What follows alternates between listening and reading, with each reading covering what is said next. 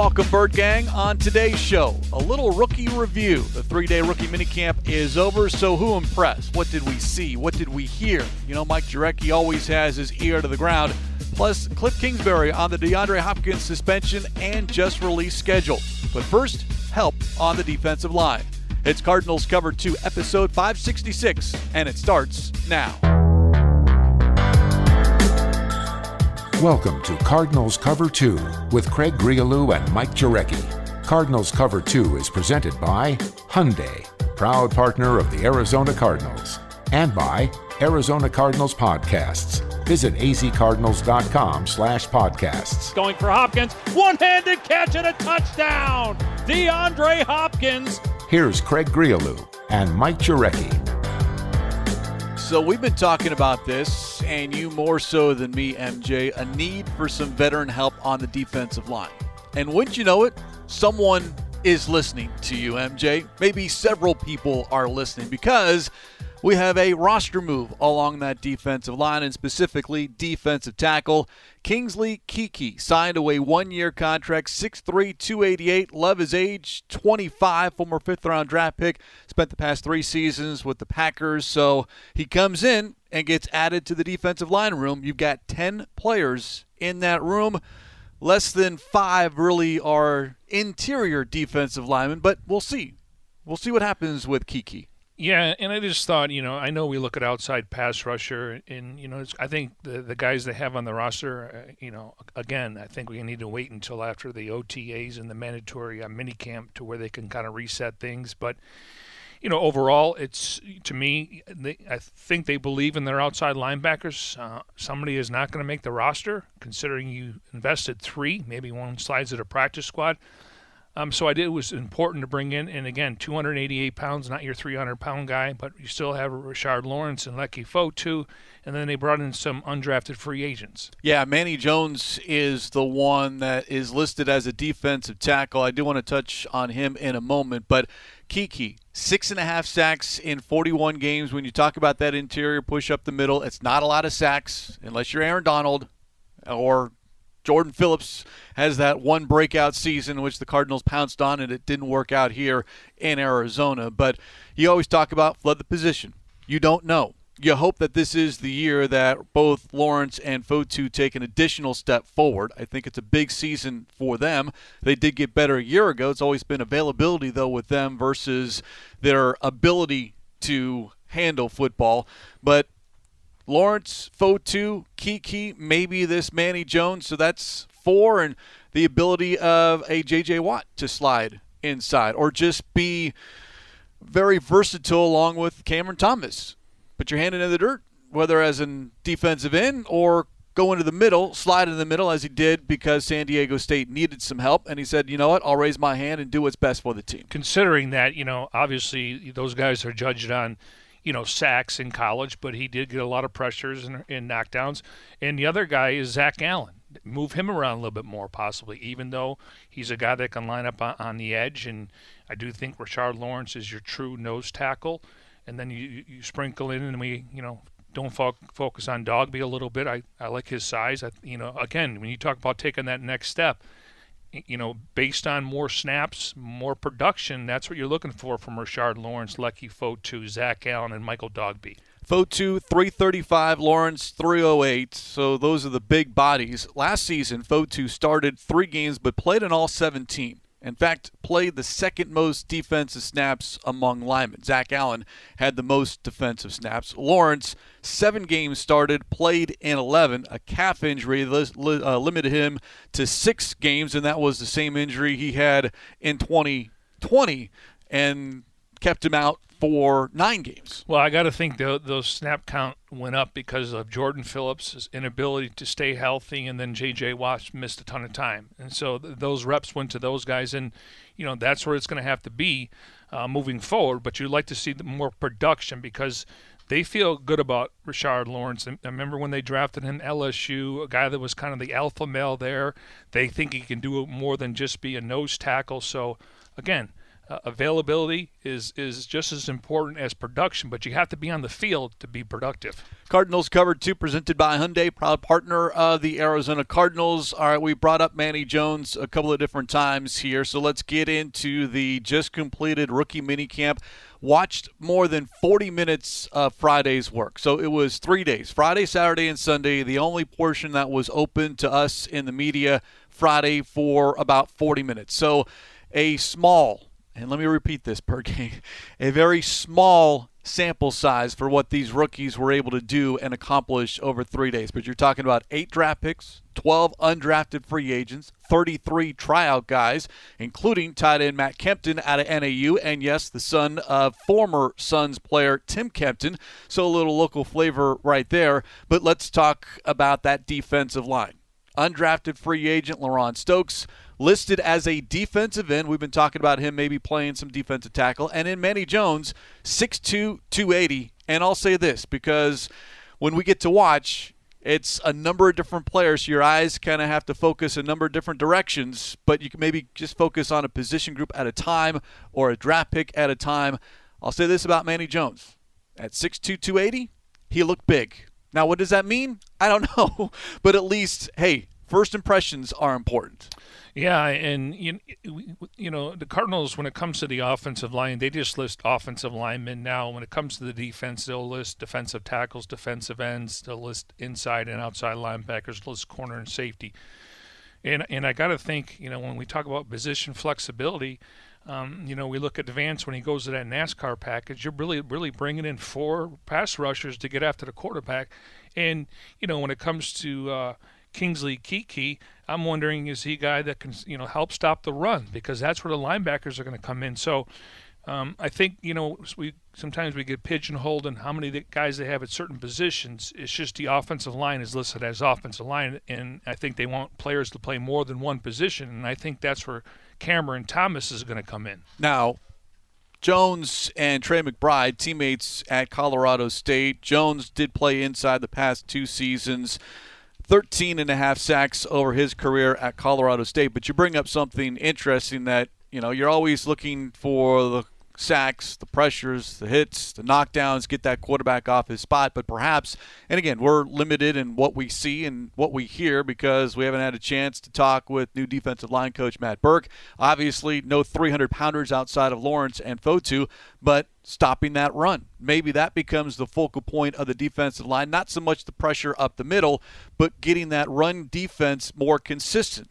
They ranked 20th as far as 115 rushing yards per game but it was the rushing yards per carry, better than four and a half, and that ranked 26th. There were some games in which the Cardinals did stop the run. They did very good against Derrick Henry in week one, Aaron Jones in week eight, Sony Michel in week 14, but then week 16 and 18, Jonathan Taylor, 108 yards. Rashad Penny, 190 yards. It was you weren't quite sure what you were going to get with that run defense, and maybe there's more concerted effort this offseason as far as interior when you're talking about defensive tackles and your inside linebackers to make a concerted effort to handling that run or at least being better, more consistent at stopping the run. Yeah, you know, listen, I'm a big Brentson Buckner fan. He obviously had an opportunity to go to Jacksonville, but I do think bringing a new voice, and I was really impressed because where we're standing, uh, the new defensive line coach Matt Burke, and then his, his assistant is is Rusty. Um, Rusty McKinney, um, he's his defensive assistant, and they run these drills. And I like the drills he was running. Again, everyone's different. Everyone has their own philosophy, but you know, literally, you know, guys were taken three steps, Craig, and he only wants you to take two steps. So he would literally put his foot on the back of your your ankle so you wouldn't because you know everyone's different, and they probably yes. don't teach that in college. Hey, there's the quarterback, go get him. You'll learn that at the next level. I never understood where Tim Tebow didn't take 20 minutes after every practice to get underneath center. Urban Meyer wasn't worried about that. Give me uh, the six-string tight end or center, and so this is technique, and then all of a sudden you see guys not take that third step in their in their explosion in their hands, their hand placement. They want that to be the explosion. So uh, again, Buckner obviously, you know, you look at Robert Nkemdiche and Jordan Phillips, he couldn't get those guys going, but I, I do like his drills, and it's early in the process, and I could just see, you know, maybe a different voice will focus more on stopping the run because we get fixated on sacks. But if a team is in third and you know, third and two, third and three, all of a sudden now you, are doing a good job on first and second down. Those drills, and then there was another one where they basically were on their knees and just working on hand placement, uh, again, pushing up against the tackling sled and trying to get that power, just that push with your elbows and straight arms real fast. And again, a lot of this, do they do in college? Who knows? But every coach wants a little bit something different and that transition that's why the transition as a rookie from college to the pros can be so difficult for an individual or a position group, depending on what system you land in the National Football League, because, hey, maybe it's identical. Same thing. You're being taught the same thing. All right, great. I know how to do this. Or you get into a place and they're like, well, we need you to lean this way or lean with your, or lead with your right foot as opposed to your left foot. And it, now all of a sudden it's like, okay, it sounds simple enough, but you've got to reprogram your brain and learn that before you can actually go out and make it into an action move.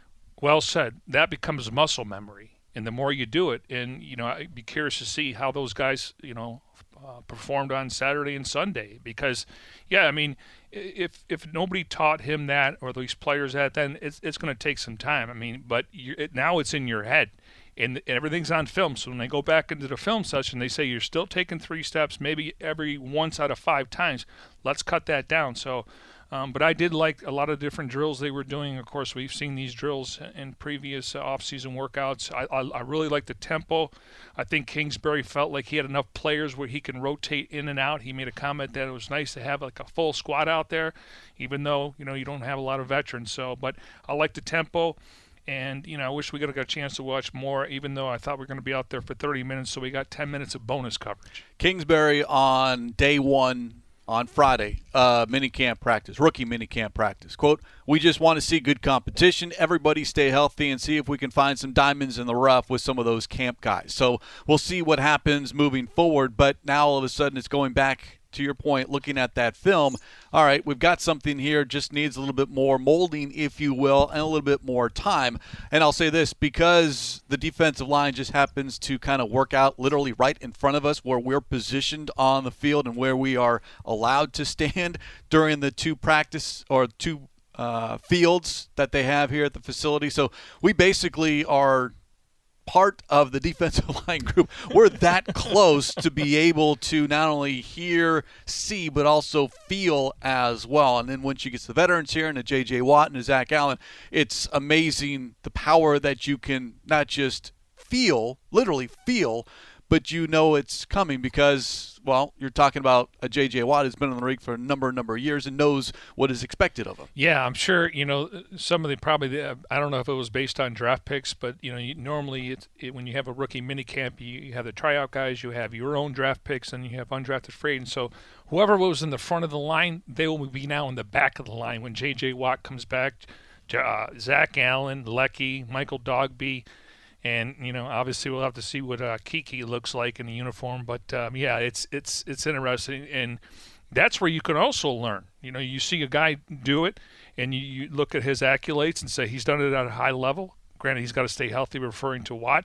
You look at a guy like Zach Allen, who's made progress every single year. So, um, you know, that's what you, a lot of times you can you can hear it from the coaches and just see it. But if you see another player do it, all of a sudden you're like, okay, that's how he's lined up. That's the way I'm going to line up. Not saying you're going to be that player, but I think having a, a guy of that ilk will definitely uh, rub off. And a guy like Cameron Thomas, is going to be a sponge for him, and you know, unfortunately, we didn't get a chance to see him, but he is he's been dealing with that hamstring injury, but he was working out on the side, which is encouraging. Yeah, he was hanging out on Friday with Buddy Morris. So no Cameron Thomas during the open portion of rookie minicamp on Friday. But you look at the other seven draft picks, and let's start with tight end Trey McBride. And I'll say this: we talk about first impressions, and I'm going to be honest.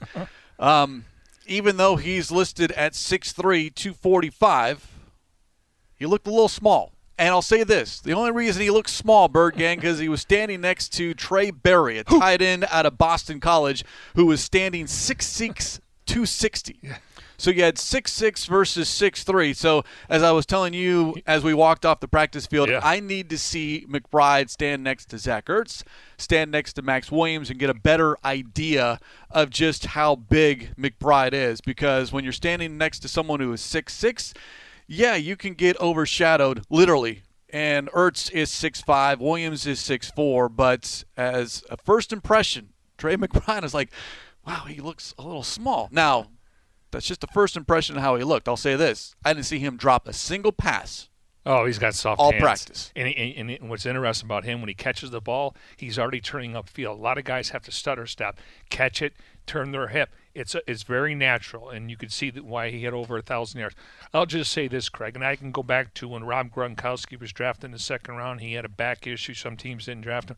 He'll fill out. He'll get stronger. He obviously he's going to have some money in his pocket now. Not that he didn't before. He obviously had a great home growing up. Um, but I, I agree. He's going to have to hit the weight room, get the protein, and you know you don't want to take away the speed, but you're going to be going against you know um, 270 pound outside linebackers, and you got to be able to try to shed the block. But in due time, uh, I like the upside. Um, we know that he's serviceable blocker. He's a guy that's willing to put his uh, face in the fan, and we know he's going to be a weapon, especially for the first six games with uh, Zach Ertz and possibly uh, Maxx Williams when it comes to 12 personnel. I do think they're going to run the football, and he's going to be a part of that. So I think in due time he will fill out. It's just that you look at you know six five and 245, and then you see him in person. Like last year when we got Rondale Moore, and I'm like, I know he was five seven, but he was like reminded me of like five three. He was five seven, but when you see him run, you're like, okay, that's the reason why they drafted him. And McBride does want to learn, as we had a chance to hear from him last week, as far as learning to block and not just be that pass catcher. Although Kingsbury was very complimentary of McBride as far as how well he runs his routes. And it might be something that we see more of McBride as a pass catcher be able to get on the field quicker and then kind of learn the ins and outs, get that strength, fill out to your point, and then all of a sudden he can be that blocker, or at least chip and help out if there is need because Kyler Murray is in trouble a lot or there's blitzing coming from either side. Yeah, and, and Buddy Morris, I mean, he's not going to put weight on overnight. It's going to take a period of time, but he's going to get him on a nice little diet. They'll have pre-met meals and all that other stuff. So, um, you know, I, I think really the question becomes is the health of Maxx Williams because he, you know how I feel. He's your Mac, uh, he's your meat and potatoes guy, and so you don't have to rely on McBride possibly to be a uh, blocking tight end. Eventually, he's going to have to do it. And we know Zach Ertz is he's high effort, but I'd rather have him in the slot. So with Maxx Williams out there, and, and I know I'm getting ahead of myself when it comes to 13 personnel. That's three tight ends. You you can utilize 12, but really the the question becomes when is Maxx Williams is he going to be healthy enough to contribute in training camp or during the season? Remember, the last time Kingsbury was asked about Maxx Williams, he mentioned initial surgery. Now, jumping to conclusions, initial means the first. So, how many surgeries has Maxx Williams had since that injury against the 49ers in week five? That's why, at the time, you're like, well, you've got Zach Ertz, you've got Maxx Williams, you don't need a Trey McBride. Why are you selecting him at 55 when you have some edge rushers that are still on the board? Well, the team front office knows a heck of a lot more about this roster than we do, specifically the health. So that's why when we're talking about, you know, two tight ends on the field, it might be Zach Ertz and Trey McBride as opposed to Ertz and Maxx Williams. I'd love to see Maxx Williams back on the football field, but two things. One, he's got to be healthy, and two, this team is not going to rush him back because they know understand his value based off how the season began those first four games of last season. I couldn't agree more. And y- when, when I, the way I look at it is, is you know, they're if if Maxx isn't able to go, they're going to have to find someone, and maybe that guy's on the roster. I know uh, Anderson's more of a, a flex guy. He looks maybe he's more of a tight end playing wide receiver. Um, but they won't stand pat. But I, I couldn't agree more. He'll get all the time in the world to, to get healthy. I mean, he's a big locker room guy. Um, I think we're all rooting for him. I mean, he just what he's been meant to this team when he's been healthy, and you know, ideally, um, you know, I, I do think this team wants to run more 12 personnel, and he would be, you know, between all three, I think they would all have a role there, regardless of who catches the ball and who's a better blocker. You still have David Wells, Deon Yelder on the roster. Wells, 6'6", 260, missed five weeks last season because of a hand injury. And then Yelder, who was signed to a futures contract, there's a four-year veteran, spent last season with the Buccaneers, does have experience. It's limited amount of experience, but 6'4", 255. So more in the mold of an Ertz, Maxx Williams when you're talking about height and weight. Yeah, and it's it's pretty clear. Um, you know, they had Darrell Daniels and Demetrius Harris on the roster, and it's, it's pretty clear that they went a different direction. And, and getting back to the McBride uh, pick, he was the best available player at 55. Um, and again, um, we always talked about this draft having it was deep and you want to find a young tight end that you can groom for the future so you're not going out and having to spend money on a 32 year guy like Zach Ertz even though he's been very productive in this Cardinals offense. So I understand what they were doing. It was just with so many other needs you're thinking all right but this is really about this offense in the future. And we talked about getting that young, young tight end where you know, three or four years from now, this guy could be one of the top tight ends, um, possibly in the division or in the conference. Yeah, he certainly proved it on the college level. Now the question is, yeah. can you do it here on this stage? We mentioned Cameron Thomas not practicing at least during the open portion on Friday. So a lot of eyes when you talk about edge rushers and those two third round selections went to Myjai Sanders wearing number 41. I'll say this: he looked tall looked more like a safety than he did an edge rusher, even though he is listed at 248, and that's probably where he feels he's best at in that 245 to 255 range. Moved very well and looked like Chandler Jones in that he was dancing to the music. We'd always see when they would get out for team stretch, the music is blaring, and there would be Chandler Jones doing a little motion to the music, and Sanders was doing much the same thing, and you go like, okay, well, that's one thing he's got going for him. Now we'll just see if he can rush the quarterback like yeah. a Chandler Jones. Yeah, maybe he's just you know, music is very distinguishing. It's good for the heart. Uh, you listen to something and it kind of gets you pumped up. Uh, you can recall maybe when you first heard that song. So I'm all for it. Uh, versus a guy just you know walk into each drill, and that will not happen in this uh, workout. And you're looking at different position drills with outside linebackers coach Charlie Bullen, Sanders, plus Jesse Luketa, who are working with outside linebackers. Luketa, again, one of those tweeners, if you will, but is going to be starting as an outside linebacker wearing number 43. And all of a sudden, 43, like, oh, Haason Reddick. Well, that's now all of a sudden you got to reprogram your mind a little bit with these new numbers. But he's, you're looking, he's 6'3", 253. So and that's and he mentioned uh, Haason Reddick yep. as far as different players that they watch at their certain positions. So Sanders, Luketa, Thomas, all three. And Kingsbury asked about those three as far as, you know, outside rusher, outside of Marcus Golden. What are you going to do? Kingsbury, quote, it's impossible to replace a Hall of Fame rusher like Chandler. We know that. But as a unit and schematically, we got to be able to find that production somehow. And I think those guys will all add to it. End quote. And it's that schematically part up to Vance Joseph and his coaching staff to scheme it up. I think it puts a lot on the plate of Coach Joseph. Not that he can't do it, but you certainly would like to see a little bit more, at least for my end, because you always go back. It's coaching from Monday to Saturday, and then on Sunday it's up to the players. Sorry, Vance Joseph's not on the football field, so who you can scheme it up all you want, and maybe you can for a couple of games or half a season. Yes, they did it when Chandler Jones was hurt in 2020, but roster was much different then compared to now. Yeah, you, you know, I understand that. Coaching in, in Bertrand Berry has always been a big fan of that. But but if you know if, if Vance is calling the game on the sidelines and you, you, you know what you worked on during the week, if you feel like that's your strength, then I'm sure in the perfect scenario, Craig, he would love to play man-to-man press across the board. Now it's a matter of do you have two or three um, corners that can cover and you know physicality. When it, I'm really looking forward to seeing Jeff Gladney and you know more development in Marco Wilson and, and Byron Murphy. You got Antonio Hamilton here. Um, we got a chance to talk to the uh, the, the, young cornerback.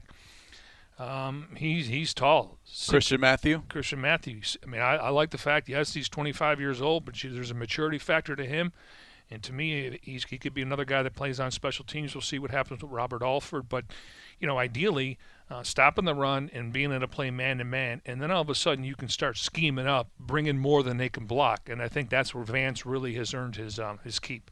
Matthew, a seventh round selection, one of those question marks, if you will, and discussed on Friday after that first practice on just how close he was to walking away from the game of football. He had been bounced around Georgia Southern, Samford, Valdosta State, lose a season because of COVID 19 and had some serious discussions with his family, including his girlfriend, as far as what do I do? Do I put football in the rearview mirror? Do I attempt to you know, move my career in a different direction. And he mentioned that he had a job offer as a store director at a local Walmart. And it was a conversation, what he called a real candid conversation with his girlfriend. Hey, give it one more shot, one more opportunity at this game of football and see what happens. And wouldn't you know it, he gets drafted.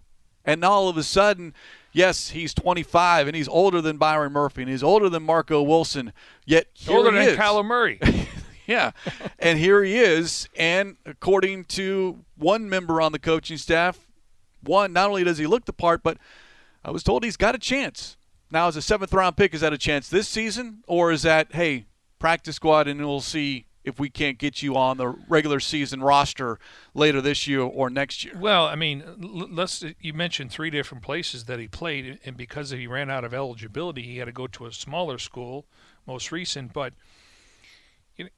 again, um, when you're 24, 23, 24 years old and you're still chasing that dream, and now you get to 25 and you're thinking, uh, if I can get drafted, I mean, the fact that he got drafted, um, again, flood the position. But I do definitely like his size, and you know, that's maybe when they, they're talking about finding a diamond in the rough, that could be the guy, even though he was a, a late pick.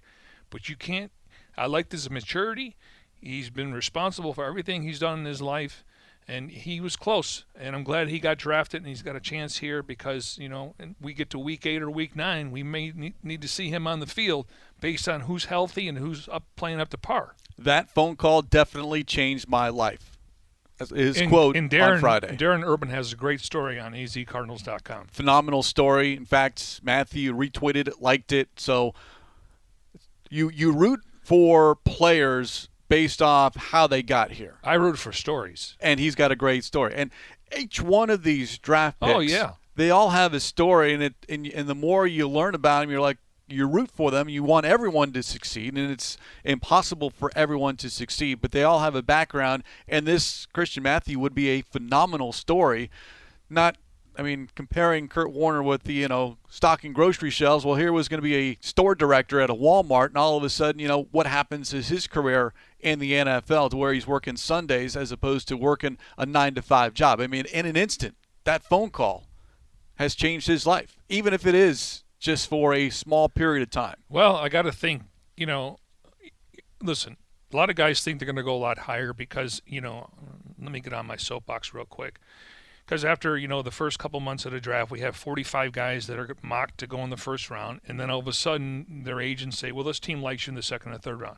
I got no issue with the guy coming in with a chip on his shoulder because they think they should have been drafted a lot higher. This entire class, and maybe take away McBride because he didn't go in the first round. We don't see a lot of running backs go in the first round. You know, tight end, obviously teams feel like you can get him in the second or third round, but Everyone else felt like they should have been drafted a lot higher, and I'm all for it. Use that as motivation. You know, whether it's playing angry or just accepting it and saying, I'm going to work on my next contract, but I'm going to put the work in now. So I, I like what all these guys said, and, and, it's interesting just to follow their. I mean, one didn't one have like nine siblings? Yes, that was Jesse Luketa. Nine, and really growing up with with girls and sisters really became part of his life. Five sisters. Quote, I never really got to use the bathroom. that was a great line. And that was, yeah, a, a, great line from the Penn State's outside linebacker. You, you learn more about these kids. Again, I'll keep calling them kids. And Luketa, eh, from Canada. His mom immigrated from the Democratic Republic of Congo in 1980. So here he is with an opportunity, you know, that he might never have gotten and now all of a sudden you sit there and, and you root for a success story like that. And he he got a chance to play at Penn State. The- which is a big time program. and he was very, very good at Penn State. Honorable All Big Ten, 61 tackles, eight and a half tackles for loss, and we talked about is what he was able to do at the Senior Bowl, two sacks at the Senior Bowl, and that stands out because I think the Senior Bowl is becoming more and more important to Scouts' eyes because yeah, what you do within your own conference. Okay, what kind of conference are you playing in? Now let's bring everyone in. Now it's seniors. It's not underclassmen. well, unless you graduate. yes, that's true. Good catch. Now bring everyone together. and Now you're going against better quality competition. i.e., Trey McBride going against the SEC. And he sat there and told us, I can play against these guys, where he played at a smaller school and probably didn't get that opportunity. Uh, I think you, you uh, refresh my memory. How many Cardinal players were drafted from the Senior Bowl? If I remember, it was let's see, a draft class of eight. I believe it was six of the eight were drafted who were at the Senior Bowl. Craig, and again, we talk about these joint practices. Here, you take guys out of different conferences. You, you get two coaching staffs, and all of a sudden, the, the scouts and coaches are standing on the sideline. They can talk to you at night, and Jim Nagy does a great job. And everyone goes back and watches the film of practice. And then we and, and usually the teams will leave because they'll get the game film um, of the Saturday game that they have. But I guarantee you, when you're when you're putting your board together, besides looking at you know Trey McBride playing in his conference, I'm going back to the Senior Bowl. How did he how did he fare against a guy that played in a Power Five conference? You know, physicality, speed. uh, You know, just can is can he hold up? And according to McBride, he felt like you know I can I can roll with the big guys. So that's impressive. But Senior Bowl again, it, it all starts with the uh, the NFLPA game, the East West Shrine game. But I'm telling you, and Jim Nagy has the great slogan: "The draft starts at the Senior Bowl," and that's where it starts. And look at all the different quarterbacks they try to bring in there. Next year, it's going to be fascinating because we're going to see a lot of quarterbacks probably go in the top five or top eight. Well, Marquis Hayes, the Cardinals' last selection, seventh round, number 257 overall, the guard out of Oklahoma. He was at the Senior Bowl. Actually got some work in at right guard, but he's a left guard, as is Lecitus Smith. Now, I'll say this the offensive line, where we're positioned, they're kind of literally on the other end of the practice field, so it was kind of hard. And when you're talking about offensive linemen, I think it's tough to judge when you're just wearing uh, helmets and shorts. It, it's difficult when you're not going up against that you don't have that defensive lineman or outside linebacker going up against you. So I think the jury is still out, if you will, on Smith and Hayes, outside of the fact that they both look very, very big in their uniform. Yeah, three fourteen and three eighteen, and I think you know Sean Kugler and Brian Neck and the assistant offensive line coach. I think they want to cross check these guys because you know Rodney Hudson's you know getting a little long in the tooth. He missed a couple games last year. Now that clearly he's one of their better linemen. Hopefully he plays a couple more years, but you want to make sure you have some depth behind Justin Pugh, and we'll see what happens with Will Hernandez uh, at right guard because you know at the end of the day Kugler's going to play the best five and you know, you got you got to consider they're going to dress eight on game day. Uh, hopefully, we'll get more uh, where Justin Murray is and Josh uh, Josh Jones. I think Jones, based on his size, should be more of a tackle. Justin Murray can play a lot of different positions, and so we'll see. But they got to come up with the top eight, and hopefully, one of these two guys can be possibly active. Um, you know, they both played in different conferences, but I, I like their size, and, and they're going to get coached up, and it's just a matter of how they can retain information and make sure they don't make the mental errors during practice because coaches got to trust you on game day. The last draft pick I want to touch on, and that is USC running back Keaontay Ingram, six feet, 221. That big physical back that Kingsbury discussed on Friday that could obviously make the roster as that third or fourth running back and then work your way up the depth chart depending on how well you do on special teams. But in the limited amount of time that I was paying attention to him, as far as just looking bigger and then the ability to catch out of the backfield, which he showed he could do in college. Yeah, they had a couple running backs uh, that actually flashed. I mean, I again, I don't know if it was a tryout guy, but they had another running back, and you know, obviously, you know, and Jonathan Ward are not here. Obviously, no James Conner, no uh, uh, Jalen Samuel, so these guys get a chance. But uh, I think James Saxon does a great job when it comes to you know he's a left-handed, so he'll throw the ball. Sometimes it comes out a little bit different, but I would agree he looked the part. And when they put the pads on, I'm really curious to see how he runs between the tackles and outside the tackles. Cardinals cover two presented by Hyundai, proud partner of the Arizona Cardinals. As we continue here on this Monday post rookie minicamp, yes, Kingsbury did address the media on Friday, and you knew it was going to happen, MJ, and it was the third question asked, and then there were a series of, questions of follow ups. But we have not heard from the head coach since the news of DeAndre Hopkins' suspension. Kingsbury obviously asked a lot of different questions about it. When did you know? He mentioned that that's more of a Steve Keim question, the Cardinals general manager, but just how this team deals with this loss and we've discussed it, and there were no real answers from Kingsbury. And I do think some of that is maybe some gamesmanship, keeping things under wraps, and the other is just trying to wait until you get these players on the field, i.e., a Marquise Brown, A.J. Green, Rondale Moore, Zach Ertz. How do these pieces fit together? It's one thing to draw it up on a chalkboard or the whiteboard, it's another thing to see it in action. So it does help. And Kingsbury mentioned that Marquise Brown, yeah, it will make up for the loss. Now, how much do they make up? Because you're not going to replace D Hop. No, um, but he's probably the closest thing they have to on the roster right now. And, and I'm just curious to see where he's going to line up. Uh, obviously, they know more than I do. I mean, when it comes to play calling, I'm, you know, it's easy to uh, be subjective, or it's, you know, uh, you know, I always say that. Um, um, what's the saying? I, I like to say that um, hindsight's unbeaten. Yes. After the fact. So, yeah, and without knowing anything, and we're going to talk about this, I got to think there's got to be a plan to run run the ball and try to shorten the game a little bit. Hopefully, your defense can you know carry their water um, because there are going to be some new faces out there, and then try to run some 12 personnel. So, um, yeah, you'd love to see him come out and go four wide, but right now, I think you you got to just know what you have on the roster. But I, am looking for Hollywood Brown to really explode in those first six games. All right. Speaking of running the ball more, the question asked of Kingsbury: Could we see more James Conner or Eno Benjamin or Keaontay Ingram, whomever, carrying the rock a little bit more early on in the season? Kingsbury's response: "Quote: We got to be better at it." Meaning running the ball without Hopkins, and then added this teams that made a run last season, quote, they were able to still sustain the run, end quote. Now, I went back and looked because now this is not a deep dive like the coaching staff has done, but in the seven games Hopkins missed, the Cardinals averaged 4.2 yards attempt. That was their season average. Now, they averaged 4.2 yards attempt or less five times in those seven games. So maybe it's more of a consistent as far as being able to sustain the run as opposed to your overall numbers. Now, in the playoffs, they couldn't run the ball, but they got so far behind that they weren't even trying to run the ball. But if you just look at the seven games Hopkins missed, Cardinals were pretty effective running the ball, but those were end of game totals. And I'm sure Kingsbury has numbers and analytics to come back at me and say, well, on first down, we need to do better here, or third and short, we weren't as successful, or in the fourth, quarter. those kind of breakdowns, the deep dives, if you will, that teams do at the end of the season. And you know, if, let's peel the curtains back a little bit. Chase Edmonds couldn't stay healthy. I mean, him and Conner, I think they missed. He missed four or five games. The first time they were back together was in Detroit, and obviously that didn't go well. And then you had nine different line combinations. So.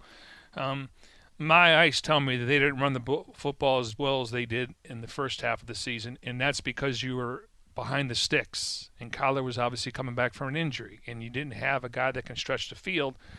Um, and, and, obviously there was some miscommunication with AJ Green and the quarterback. So th- there's a lot of factors, but my eyes tell me that the offensive line wasn't as good down the stretch. And I'll start with DJ Humphries. I, he, he honestly, he should have made the Pro Bowl in 2020. Uh, I, I, think he made it as an alternate this year, and rightfully so because he's been on the on the cuff.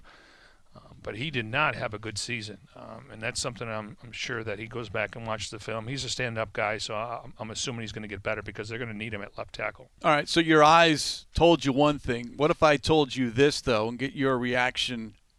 Cardinals late in the year last season, they had over 100 rushing yards in each of their final six games, yet they never scored more than 23 points in any of those games.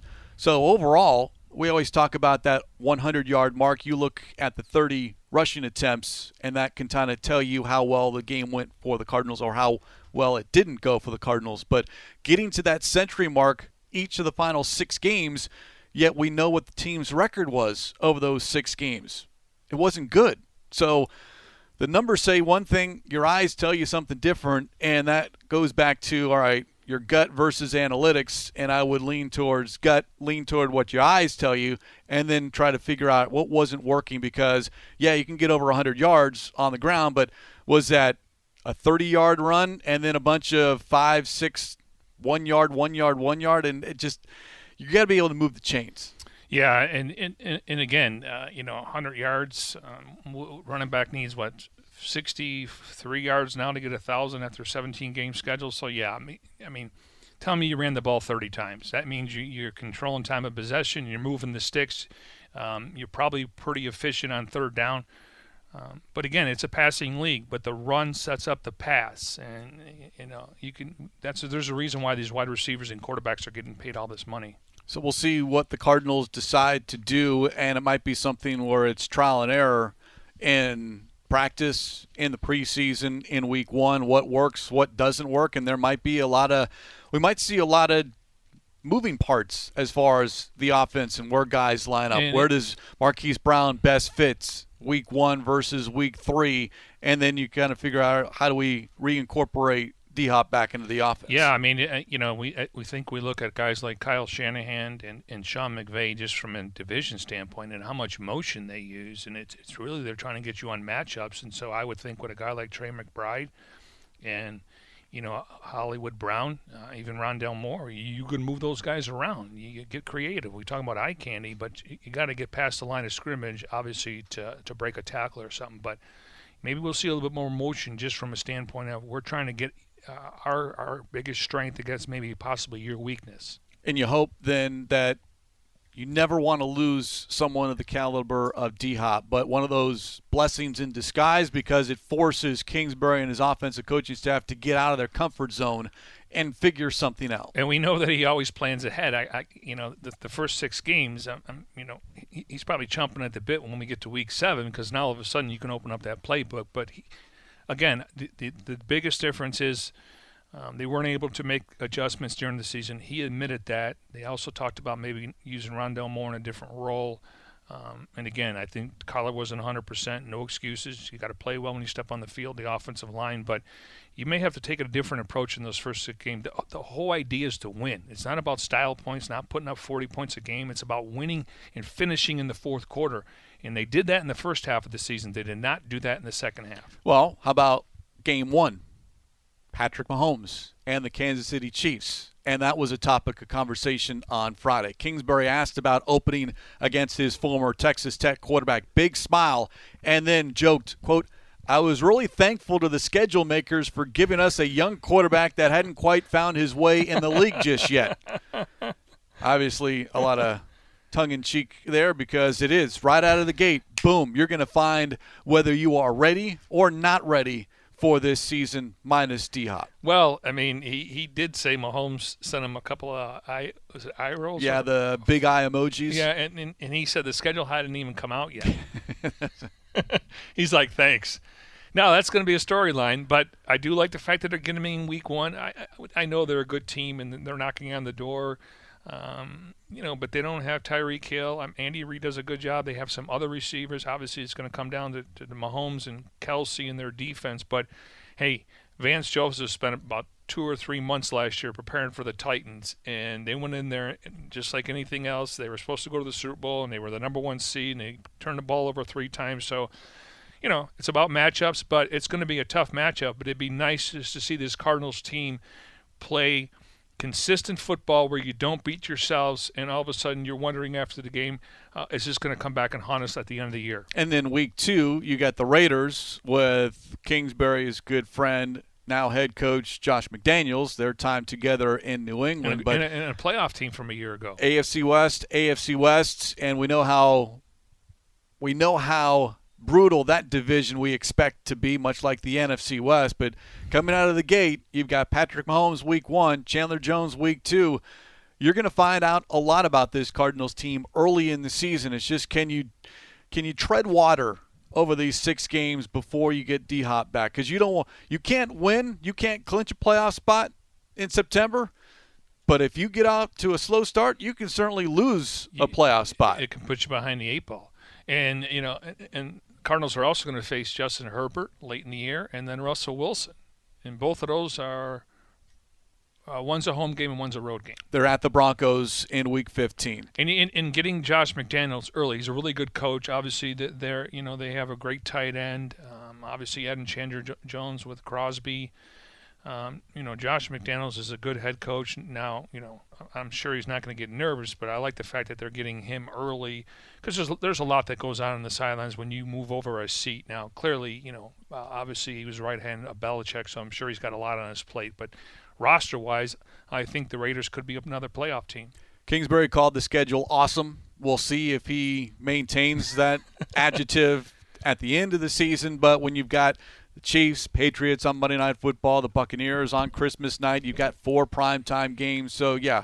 And we've talked about it because just based off the list of opponents that the team was facing, you knew it was going to be an uphill battle based off the opposing quarterbacks. But then have you you have it mapped out for you week by week, and everyone moves to those first six weeks without D Hop, and then how you finish because we know Kingsbury and the inability to finish seasons well, that second half collapse. And here you've got three out of four on the road to end 2022. Well, and then you didn't bring up week three because you play the Rams in week three yeah. and week ten, and then then it, again, there's no there's no cupcakes. It's it's a one to week proposition.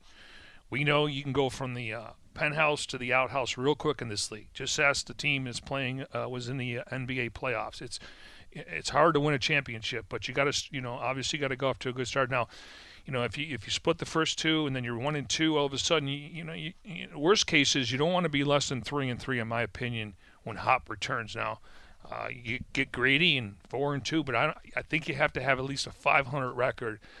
Uh, and I do think the NFC West, the, the Rams, um, you know, they have a good front line, but they don't have a lot of depth. Is Trey Lance going to be the promise guy in, in San Fran? So once again, in Seattle, um, they I thought they had a really good draft. Uh, maybe they're going to ask Drew Lock not to lose games, try to manage games. So I do think teams are going to beat up on each other. And we talked about it last year, four and two. I would sign that for that right now.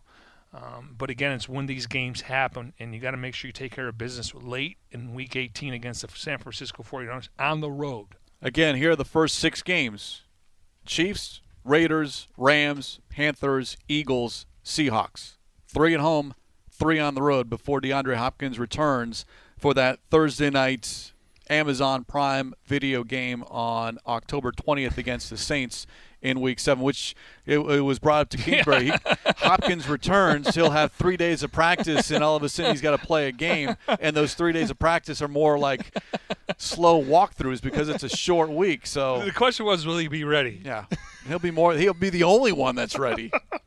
Oh yeah. I mean, he's probably going to show up at the facility at, at like 5 a.m. that Monday morning because right now he'll be vacated from the facility for six weeks or six games. Six games. I got to make sure I say six games, but he'll be ready. He'll be chomping at the bit, and obviously it's going to be probably hard for him to watch the games, but maybe, um, you know, this team can win a couple games, and when he gets back, improve the record moving forward. Bird Gang, if you're looking for tickets, season tickets, single game tickets, azcardinals.com slash tickets. Again, azcardinals.com slash tickets. And on that note, we will put a lid on this edition of Cardinals Cover 2 presented by Hyundai, proud partner of the Arizona Cardinals. As always, special thanks to our executive producer, Jim Alejandro. For Mike Jurecki, I'm Craig Grialou. We'll talk to you next time here on Cardinals Cover 2.